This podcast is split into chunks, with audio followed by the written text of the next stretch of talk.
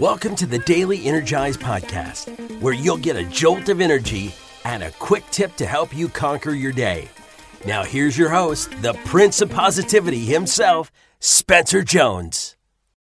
What's happening, Energizer? Spencer Jones, the Prince of Positivity, coming your way in this episode of the Daily Energize. I just have fun with those little intros. It's fun. I enjoy it. Hopefully, they bring a smile to your face, or maybe you're just you know rolling your eyes, and that's okay too.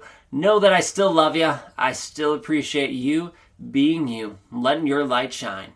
So uh, today's episode is about putting in the work you know, getting getting your hands dirty and and just going after the work that you need to do to see the changes you want to see. That's that's what today's episode's all about. So hopefully, hopefully you're ready to hear it. Hopefully you have your heart and ears open, ready to receive and and be energized. At least that's a hope and goal. So let's dive in, shall we, and talk about putting in the work. All right. So that was a nice little break. I got to take a breath in. It was so beautiful. All right, so let's say you have a goal. Hopefully, you have a goal that you're working for. If you don't, why not create one? It's good for you. Helps give you focus, direction of where you want to go, things you want to do, and, and then you can create a plan of how to achieve it and follow that roadmap there and adjust as, as needed. But let's say you have a goal. Well, to make that goal a reality, to achieve that, to reach that summit, as it were, you need to put in the work. It's kind of like going up to a summit on a mountain. Well, you need to hike the trails to get up to it. Sure, maybe you could take a helicopter up there or skydive down to it, but even that still includes work. And you need to put in the work to get those results. What happens so many times to people who don't put in the work that they they have that goal or they have that dream and it, it just kind of lands in their lap. Uh, for many of us we get jealous and be like oh my gosh they didn't do anything. Look they got that it's hard to not get jealous because all of a sudden man that was their their opportunity. It seems like they did nothing to get it or maybe they did do nothing and it just plopped right there in their lap. Well many times and we've seen this over and over again the moments when that happens, the people who get that opportunity either don't appreciate it, they just, it's just another drop in the hat, that's just this other thing, and they don't realize that amazing blessing that they have, or they don't capitalize on as much and, and get as much value and lessons from that life experience as they could.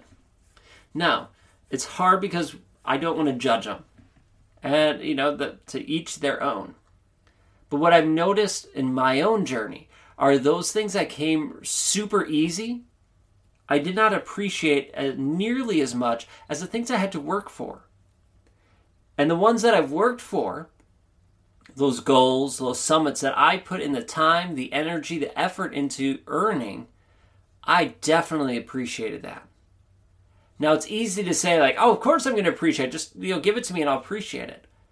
But the truth is, we need to have that journey. Now, the hope is that we can expedite and accelerate that journey for us so we're not stuck in the in the hardships and the difficult times forever or for a long time. Hopefully we can make that a faster journey. But it's like joy and happiness. We would not appreciate feeling joy or being happy if we did not have that pain and sadness and frustration. It's the yin and the yang. We need both to balance us out. Well, to appreciate that amazing thing to and to achieve your goals, you need to be able to put in the work. Now, that work can look different uh, for you than it does for me, than it does that next person and another person. Again, we don't want to judge. We're all on our own journey. We all have our own hardships, crosses to bear, difficult things to do. I get it. So I'm not judging.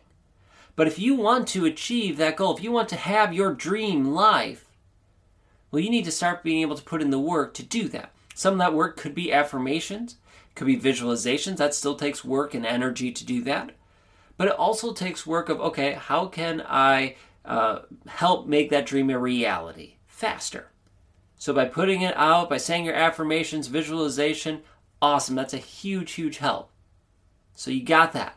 Now accelerate that process by putting in the work, right? Getting your hands dirty, get them in the dirt, and start taking action on the things you can. I realize that might not be everything, but see the things you can take action on, and then focus on that. Just one at a time. Oh, I got this one. Oh, now I got this one. Oh, I got this one. Yep, still visualizing, still seeing it. Oh, I got this one. Oh, I got this one. And you keep that going. You are going to accelerate how quickly those amazing opportunities, those summits, those dreams become a reality to you. But you need to be willing to put in the work. Don't be lazy. Don't just be like, ah, whatever, I'm not going to do anything. It's, it's just going to come. Put in that work. That's how these things can come to a reality, and that's how they accelerate. That's how we can accelerate that by being open and willing to receive and by being willing to put in that work to get there. Because let's say you put it out there, that opportunity comes your way, but you are not prepared for it because you did not put in the work. Well, now you can capitalize on that opportunity because you did not put in the work to be ready for it. So put in that work.